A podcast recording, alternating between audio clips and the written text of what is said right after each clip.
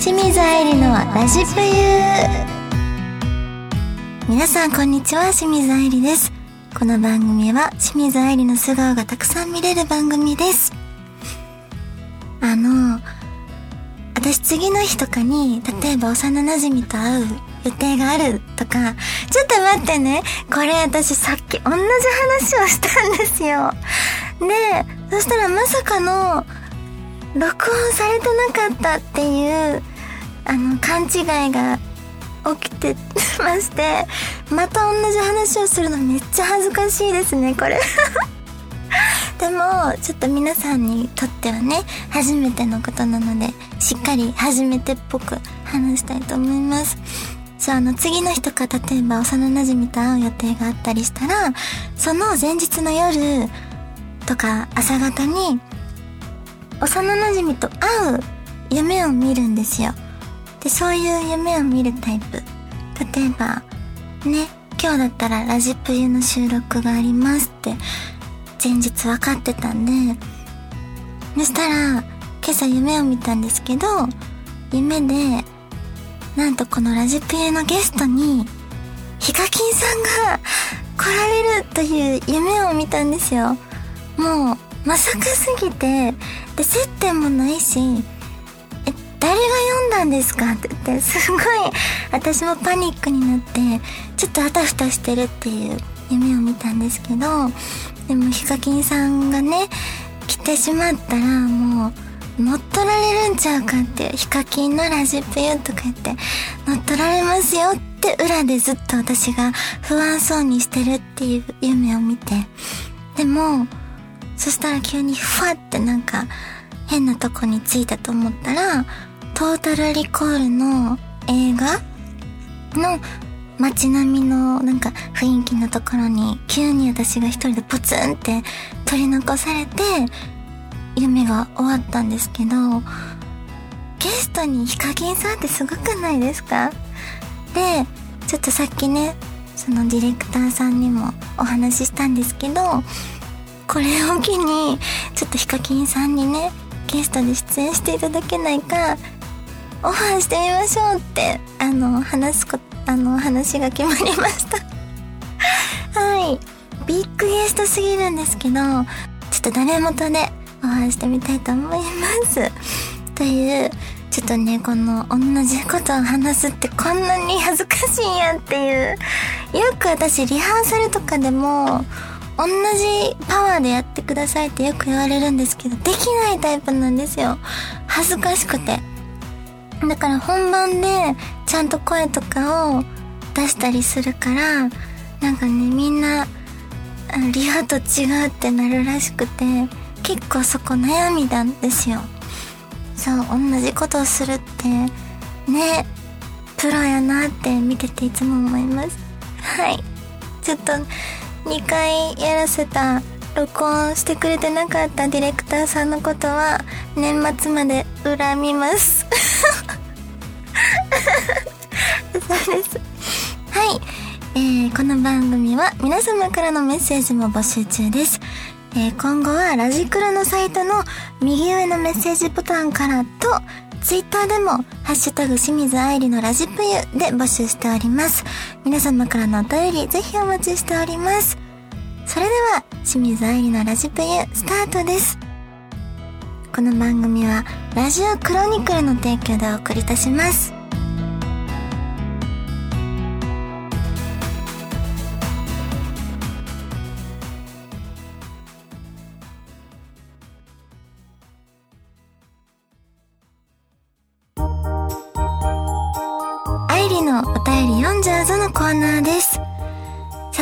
お便り来ているので読んでいきたいと思います。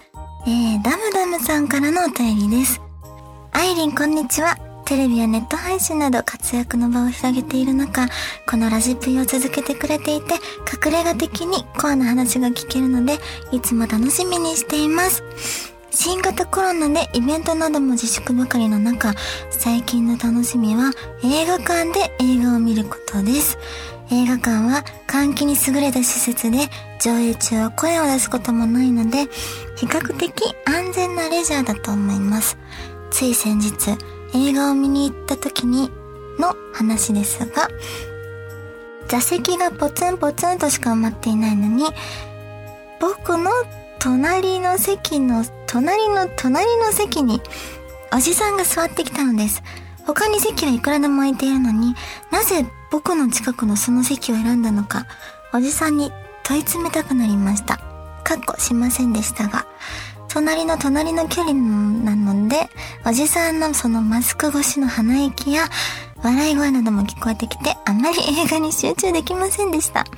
アイリーは映画館で印象に残っている変な体験などありますか？また映画館で席を選ぶ時のこだわりなどはありますか？おうーん。でもそのおじさんの気持ち、私ちょっとわかるんです。なんでかって言うと多分おじさんもかなりこだわってたんだと思います、席に。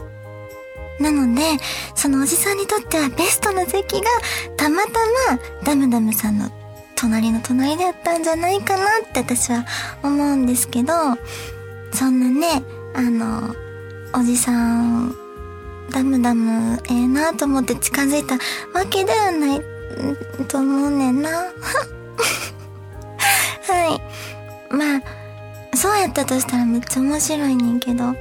うん。でもそうやって笑い声も聞こえてくるぐらい、その周りが、のこと考えられないぐらい、ね、なんていうの、没入しちゃってたっていうんですか？だとしたら、うん、相当な映画好きなんじゃないかな、そのおじさまは。で、私は、変な体験はね、一回もありません。でも、席を選ぶ時のこだわりはすごいあります。だからどんなに隣の人がいても、自分が一番ここがベストだと思ったら、なるべくそこに座りたいって思う派です。だからもう、それぞれ集中しようねっていう感じですかね。はい。あ、そして、赤羽りつきさんからのお便りです。愛理ちゃんこんにちは。初めてメッセージを送ります。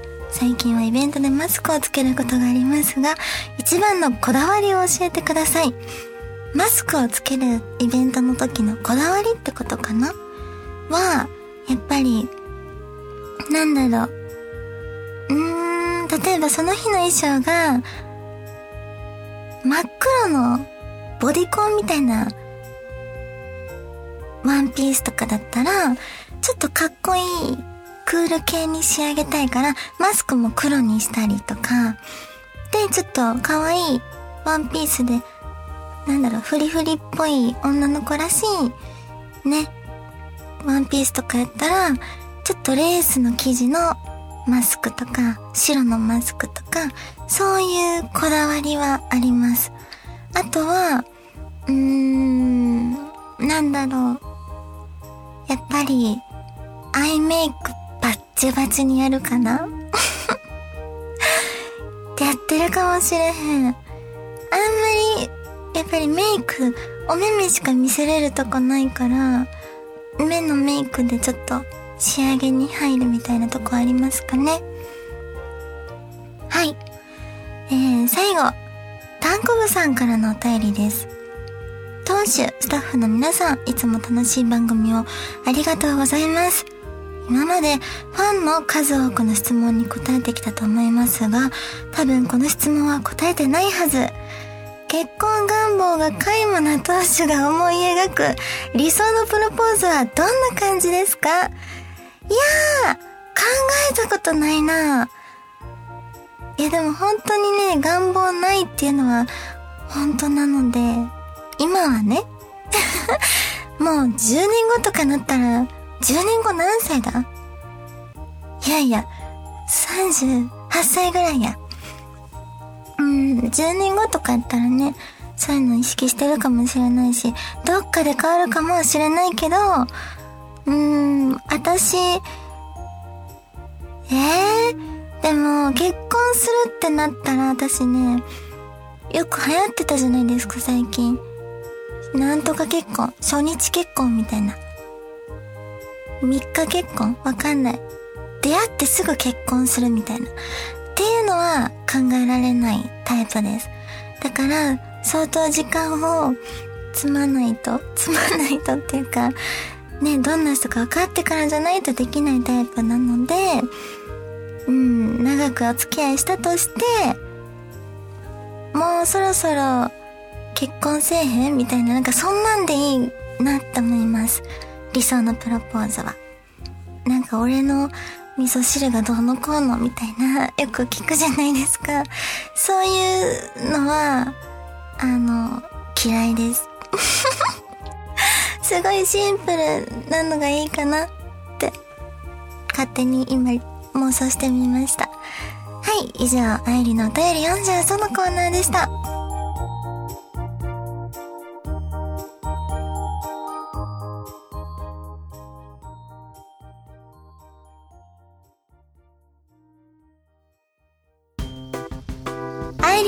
深層心理見せちゃうぞのコーナーです。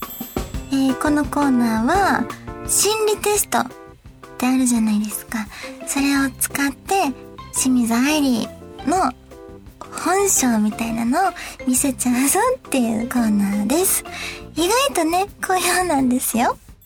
早速ね、1問目いきたいと思います。部屋の鍵につけたいキーホルダーでわかる今のあなたに必要なもの。ん？部屋の鍵につけたいキーホルダー？ってわかる。なるほど。じゃあ、早速いきますね。A、かわいいキーホルダー。B、機能的なキーホルダー。C、サイズ感がぴったりのキーホルダー。D、色が綺麗なキーホルダー。えー？機能的ってどういうことですか？使いやすいってこと？うん。サイズ感がぴったりってさ、何に対してのサイズ感なんやろ？鍵に対して？バッグとか？うーん。じゃあ、機能的なキーホルダーにしようかな。私は B の佐藤さんは、あ、佐藤さんって言っちゃった 1? 可愛いキーホルダー。ディレクターさんは可愛いキーホルダーだそうです。皆さんはもう決めましたか？じゃあ早速、結果を見てみましょう。まず、C を選んだあなた。サイズ感がぴったりのキーホルダー。ほっとできる時間や空間。うーん。なるほど。フィット感を何よりも大切にしています。普段の生活でも居心地の良さを重視しているはず。今必要としているものは、ほっとできる時間や空間だそうです。そして D、色が綺麗なキーホルダーを選んだあなた。新しい趣味。えー、感性が優れているタイプです。好奇心旺盛で、ファッションセンスやアート的要素質もあるでしょう。あなたが今必要としているものは、新しい趣味です。ちょっと退屈しているのではと、のことです。そして、ディレクターさんが選んだ A、可愛いキーホルダーを選んだあなたは、愛する存在を 必要としているそうです。可愛いものが好きなあなたは、共感能力が高いでしょう。人とのコミュニケーションを求め、幸せな気分になりたいと思っているはず。そんなあなたが今必要としているものは、愛する存在です。恋人やペット、可愛い癒しグッズ。なるほど。笑顔になれる時間。を必要としているのですって。当たってますか？大きくうなずいてます。はい。そして B、機能的なキーホルダーを選んだあなた。そして私ですね。仕事に直結する資格や才能。毎日使う部屋の鍵は機能的なものが一番だと思ったあなた。合理的で計画性があるでしょう。あるかな？何事も先々を考えて行動するタイプです。今必要としているものは仕事に直結する資格や才能です。将来におけるお金やキャリア構築においてあなたはしっかり考えているはずです。全然考えてないねんけど。自分にとって必要なテーマを見つけて今すぐスタートしましょう。なるほど。ちょっと将来のこと考えろよって言われた気がします。えー、続いてですね、二つ目の心理テストに行きます。続いての心理テストは、玄関のドアが開いている理由は、その答えでわかるあなたの性格の弱点。おおどんなに強そうな人に見えても何かしらや弱点はあります。自分ではあんまり意識していないこともあるウェイクポイントを心理テストで探ってみましょう。玄関のドアが大きく開いたままの家があります。なぜドアは開いているのだと思いますか ?A、ドアを閉め忘れて出かけた。B、ちょうど今出かけようとしているところ。C、泥棒が入った。D、空気の入れ替えをしている。あなたはどれを選びましたか？ディレクターさんは？泥棒が入った !C の泥棒が入った。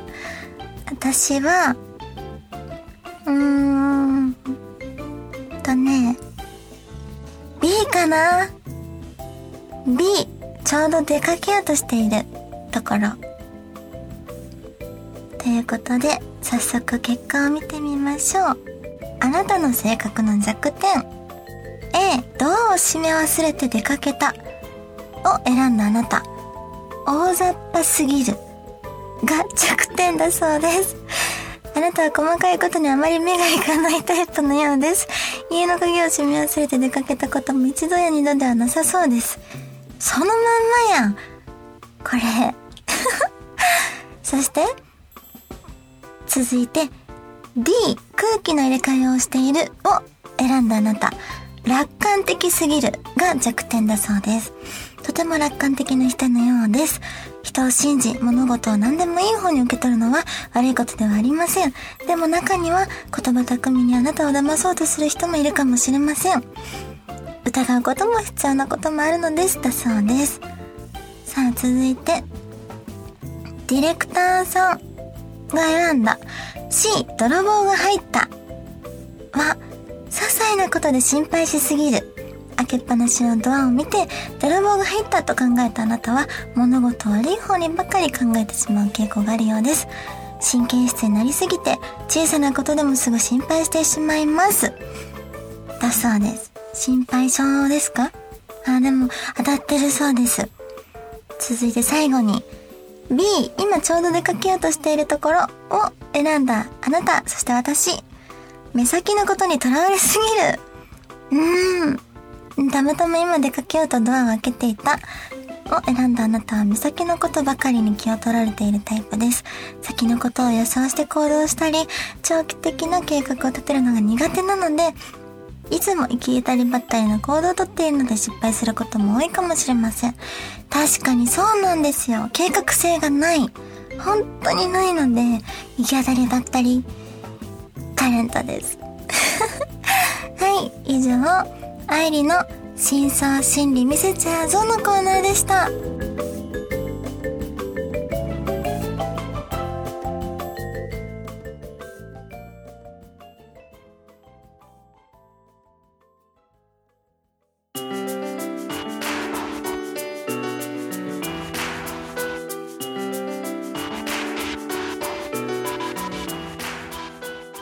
清水愛理のラジプユ、そろそろエンディングのお時間です。